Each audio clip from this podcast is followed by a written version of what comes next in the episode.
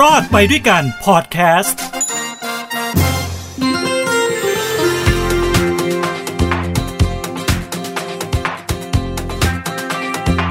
สวัสดีครับ พบกับผมทินโชกมลกิจกับรอดไปด้วยกันทางหูดีพอดแคสต์นะครับ วันนี้ผมจะมาพูดถึงเรื่องของ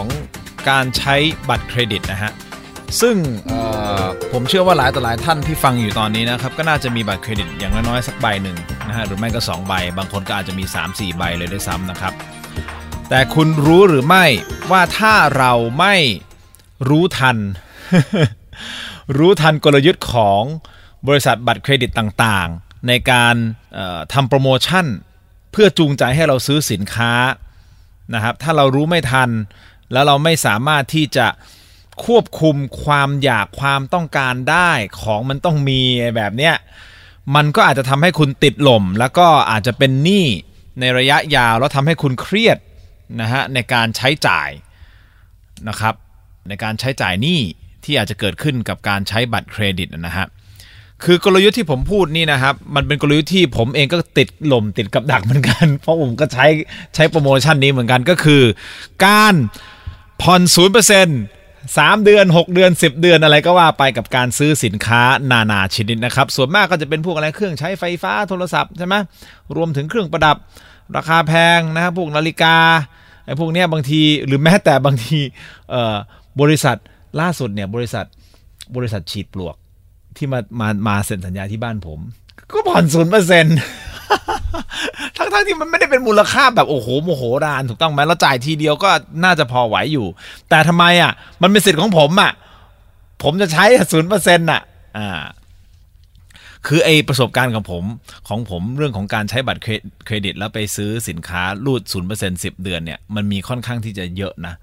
ผมใช้ส่วนมากก็คือกับพวกโทรศัพท์มือถือ อันนี้ปฏิเสธไม่ได้นะครับแล้วก็อย่างที่ผมบอกไปบริษัทฉีดปลวกนะที่มาฉีดที่บ้านกับที่บริษัทของผมที่ออฟฟิศนะครับ แล้วก็ยังมีพวกเออผมเป็นคนที่มีช่วงหนึ่งเนี่ยชอบชอบซื้อนาฬิกาอ๋อแล้วแว่นผมด้วย แว่นผมด้วย ผมก็สอน ผ่อนศูนย์เปอร์เซ็นต์อะไรที่ผมสอนผ่อนศูนย์เปอร์เซ็นต์ได้เนี่ยผมผ่อน แต่ทุกครั้งผมต้องคำนวณก่อนนะว่าเออผมศูนย์เปอร์เซ็นต์เนี้ยผมมีกำลังจะจ่ายมันปล่าวะผมไม่ได้ไปซื้อทุกอย่างนะนะถึงแม้มันจะมีศูนย์เปอร์เซ็นต์มาล่อล่อตาล่อใจของเรา แต่ไอโปรโมชั่นศูนย์เปอร์เซ็นต์เนี่ยสิบเดือนเนี่ยต้องบอกอย่างนี้ก่อนนะครับว่ามันเป็นโปรโมชั่นที่ทางธนาคารเนี่ยเขาคิดออกมาเพื่อที่จะกระตุ้นให้คุณเนี่ย รู้สึกว่าเออ ของชิ้นนี้มันผ่อนได้เว้ยไม่ต้องจ่ายดอกเบี้ยศูนเปอร์เซ็นต์เออเราก็ซื้อสิวะใช่ไหมแต่ถ้าไม่มีตัวนี้ผ่อนศูนเปอร์เซ็นต์สิบเดือนมันทำให้คุณตัดสินใจยากขึ้นนะ ยกตัวอย่างเช่น สมมติสินค้าโทรศัพท์นะเอาเอาแบบพวก iPhone แล้วกันนะครื่อละสามสี่หมื่นอย่างเงี้ยโอ้โห ถ้าเรารูดบัตรเครดิตตอนเนี้ย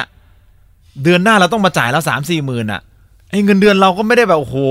เป็นหลักแสนหลักล้านใช่ไหมที่จะแบบเออมาทีละจ่ายเลยเพราะเรามีค่าใช้จ่ายอย่างอื่นอีก ถูกต้องไหมไม่ใช่โอ้โหเงินเดือนเป็นหลักหลายแสนนะครับเเดี๋ยวคุณไม่ต้องมานั่งคำนวณว่าเอ้ตกลงทีเนี่ยรายได้เท่าไหร่เนื้ออกปะเขากำลังกำลังคิดอยู่รายได้เท่าไหร่ อืม เอาเป็นว่าผม ผมอยู่ของผมได้อะผมทำงานมานานนะครับ เงินเดือนหลักนะนั่นแหละเออสบายสบายๆนะอย่าไปคิดมากนะเอาเป็นว่าผมยกตัวอย่างเฉยๆ ใช่ไหมแต่ถ้าสมมติเกิดกลับมาที่ซื้อโทรศัพท์มือถือดูเถอะเกือบเกือบหลุดไปแล้วกลับมาที่ซื้อโทรศัพท์มือถือเนี่ยที่ว่าเครื่องละสามสี่หมื่นอะแล้วถ้ามันมีศูนย์เปอร์เซ็นต์สิบเดือนอะมันทำให้คุณคิดเฮ้ยเออ ถ้าฉันจ่ายเต็มวันนี้เนี่ย สมมติสี่หมื่นแล้วต้องต้องฉันลูกเต็มวันนี้แล้วเดือนหน้าฉันต้องจ่ายสี่หมื่นใช่ไหมมาเปรียบเทียบกับวันเนี้ยศูนย์เปอร์เซ็นต์สิบเดือนเออฉันรูดวันเนี้ยสี่หมื่นแต่เดือนหน้าฉันจ่ายสี่พันอะเดือนต่อไปฉันจ่ายสี่พันมันทำให้คุณรู้สึกว่า เฮ้ย ก็ไม่หนักมากนี่หว่าเนื้ออกว่าเฮ้ยจ่ายได้ไง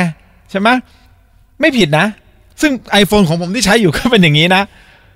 รวมถึง iPhone ที่ซื้อให้น้องชายกับซื้อให้เดอะเมียผมเนี่ยก็ก็ใช้หลักการนี้เหมือนกันนะก็คือ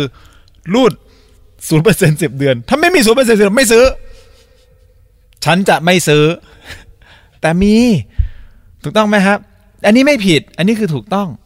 ถูกต้องไหมครับแต่ หลายคนอาจจะสงสัยเออเฮ้ยธนาคารใจดีจังเลยเว้ยบัตรเจ้าของบัตรใจดีจังเลยว่าเออให้ผ่อนศูนย์เปอร์เซ็นต์สิบเดือน แต่จริง ๆ เนี่ย คนที่รับ รับจะเรียกว่ารับเคราะห์หรือเปล่าวะคือคนขายครับ ไม่ใช่บัตรเครดิต ผมทำผมทำธุรกิจด้วย ใช่ไหมครับ ผมก็ขายสินค้าเหมือนกัน ก็มีถามเหมือนกันนะ เข้ามาเนี่ย inbox เข้ามาพี่ ผมซื้อแอดมินซื้อไปศูนย์เปอร์เซ็นต์สิบเดือนได้ไหม ศูนย์เปอร์เซ็นต์ห้ามีผ่อนชำระศูนย์เปอร์เซ็นต์ไหมคือผมไม่ยังไม่รับไง เพราะว่าอะไร เพราะผมรับปุ๊บเนี่ย ถ้าผมรับบัตรเครดิต ซึ่งตอนนี้ระบบผมกำลังจะรับบัตรเครดิตได้แล้วนะ ถ้าผมรับบัตรเครดิตเนี่ย ผมต้องจ่ายค่าธรรมเนียมให้กับบัตรเครดิตนะ สินค้าสมมติผม1,000 บาท คุณซื้อผม1,000 บาท คุณรูดบัตรเครดิต คุณจ่ายแค่1,000แต่ผมได้เงินผมไม่ได้1,000นะ ผมได้ 900กว่าบาทนะครับ เพราะยังมีส่วนแบบ2% 3%ในที่ผมต้องจ่ายให้กับ บัตรเครดิตที่มารูดนะ แล้วถ้ายิ่งเป็น0% 10เดือนหรือ0% 6เดือนอะไรก็แล้วแต่เนี่ยแทนที่ผมจะจ่ายแค่แบบ2% 3%เนี่ยผมต้องเพิ่มนะ อาจจะจ่ายแบบ3.54%เพื่อให้ทางบัตรเครดิตนะ นั่นหมายความว่า0%ของคุณน่ะมันมันคือดอกที่ผมต้องจ่ายแทนคุณนะเว้ยหลักการมันอยู่แค่นี้ แต่ทำไมพวกร้านค้าต่างๆ ถึงยอมทำไมพวกเนี่ยบริษัทถึงยอมซื้อเพราะเขามาคำนวณแล้ว มันทำให้คุณตัดสินใจซื้อง่ายไง เขาเลยยอมจ่าย ยอมจ่ายธนาคารน่ะ นิดนึงเพิ่มอีกนิดนึงอะจ่ายนิดนึงเพื่อที่จะเอ้ยอย่างน้อยมันมียอดขายไง ใช่ไหมคุณลองคิดดู สมมติคุณเป็นผู้ประกอบการ ผมเป็นผู้ประกอบการ ผมไม่มีศูนย์เปอร์เซ็นต์สิบเดือน ผมอาจจะได้ขายได้ต่อวันสมมติสิบชิ้นใช่ไหมฮะไม่มีศูนย์เปอร์เซ็นต์นะแต่ถ้าผมมีศูนย์เปอร์เซ็นต์สิบเดือน ผมอาจจะทำให้ยอดขายของผมเนี่ยยี่สิบชิ้นต่อวันหรือสามสิบชิ้นต่อวันก็ได้นะ มันก็ทำให้ผมมียอดขายไงแต่ละเดือนแต่ละเดือนยอดขายเพิ่มขึ้นไงแล้วผมเสียค่าธรรมเนียมเพิ่มขึ้นหน่อยนึงค่าดอกเพิ่มขึ้นหน่อยนึงให้ธนาคารผมก็ยอมเสียไปถูกต้องไหมฮะนี่คือหลักการง่ายๆ คิดแบบง่าย ๆ ไม่ต้องไป ไม่ต้องไปซับซ้อนนู่นนี่นั่นกี่ไม่ต้องผมคิดแบบง่ายๆอย่างเงี้ยให้คุณรู้อะเพราะผมเป็นทั้งผู้บริโภคและเป็นทั้งผู้ประกอบการด้วย ผมก็เลยรู้ว่ามันมีอย่างนี้นะเอานี่คืออธิบายแบบเข้าใจง่าย ๆนะครับ แต่ที่ผมหยิบยกประเด็นนี้มาพูด เพราะว่าผมอยากจะ พูดถึงประเด็นเรื่องของการวางแผนดีๆ ครับศูนย์เปอร์เซ็นต์สิบเดือนถามว่ามันดีไหมมันดี เพราะผมก็ใช้แต่แต่อันนี้ดอกจันนะฮะ แต่การใช้หลักการนี้กับทุกๆ ครั้งที่คุณออกไปซื้อของเนี่ย มันอาจจะอันตรายกับคุณได้นะครับ อันตรายตรงนี้หน้าที่ไหนมันหน้าที่นี้แปลว่าอะไร แปลว่าวันนี้คุณซื้อของหนึ่งชิ้นพรุ่งนี้คุณไปซื้อหนึ่งชิ้นมะรืนคุณไปซื้อหนึ่งชิ้น หรือบางทีวันจะซื้อวันละสองสามชิ้น คุณไม่ได้รู้สึกว่าหนักมากเพราะอะไรเฮ้ยสอนศูนย์เปอร์เซ็นต์สิบเดือนไว้ใช่ไหมสมมติอะโทรศัพท์เครื่องนี้สี่หมื่นอะผมรูดศูนย์เปอร์เซ็นต์สิบเดือน เดือนหน้าผมจ่ายแค่สี่พันเฮ้ยเงินเดือนผมสมมติอ่าหลักหมื่นไปปลายอย่างเงี้ยเฮ้ยสี่พันเหรอโอเค พอดีไปเจอเดินไปเจอนาฬิกาเฮ้ยนาฬิกาเรือนเท่าไหร่วะสมมติห้าหมื่นศูนย์เปอร์เซ็นต์สิบเดือนเฮ้ยห้าพันไม่เป็นไรเดือนหน้าจ่ายห้าพันแล้วต้องจ่ายไอ้ไอ้โทรศัพท์อีกสี่พัน ห้าพันบวกสี่พันเก้าพันเองไม่เป็นไรใช่ไหมคุณจะรู้สึกอย่างนี้ไงเฮ้ยเก้าพันยังสู้ไหวไม่เป็นไรใช่ไหมเดินเดินไปเจอรองเท้า เฮ้ยรองเท้าสวยว่ะเฮ้ยคู่นี้หมื่นหนึ่งว่ะไม่เป็นไรศูนย์เปอร์เซ็นต์สิบเดือนพันเดียว เดือนหน้า บวกกับเก้าพันที่เรามีเฮ้ยหมื่นหนึ่งอ่า ไม่เป็นไร ซื้อได้ แต่โดนเดือนละหมื่นนะฮะ คุณโดนสิบเดือนนะฮะ สิบเดือนหมื่นหนึ่งคือแสนหนึ่งนะครับ ถูกไหมแต่ถ้าไม่มีศูนย์เปอร์เซ็นต์สิบเดือนวันนี้เนี่ย โทรศัพท์สี่หมื่นไหวไหมวะ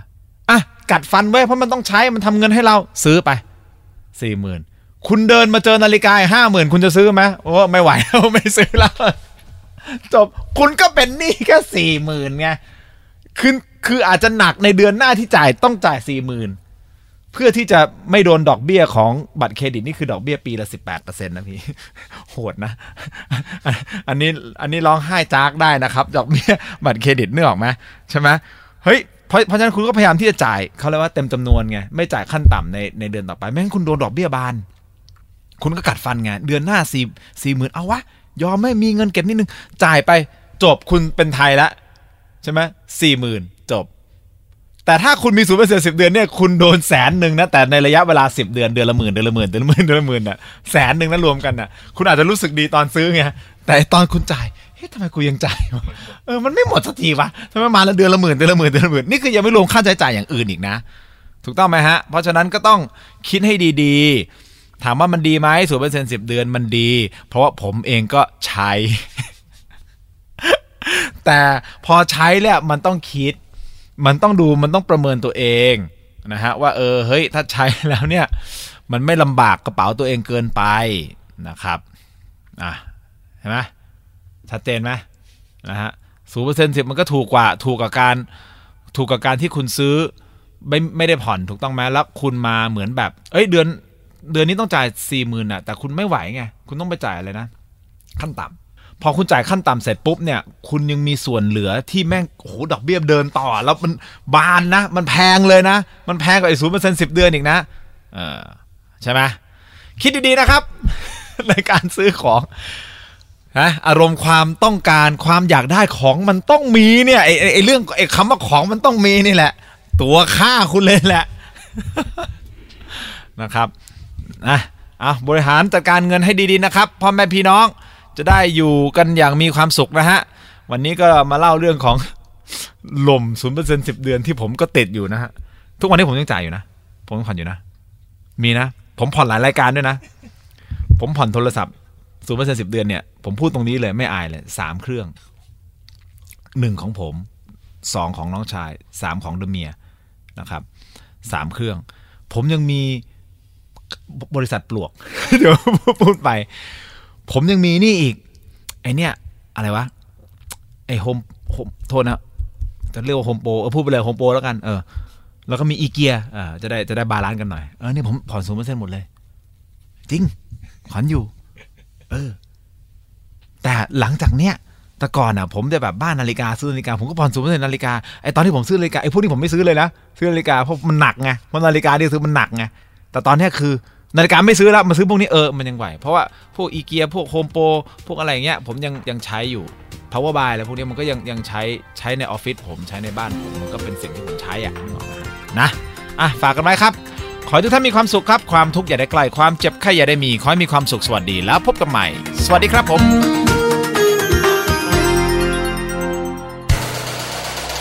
h o ดี้พอดแคสต์ฮูดี้พอดแคสต์ เรื่องที่คุณฟังแล้วต้องร้องว่า หูดี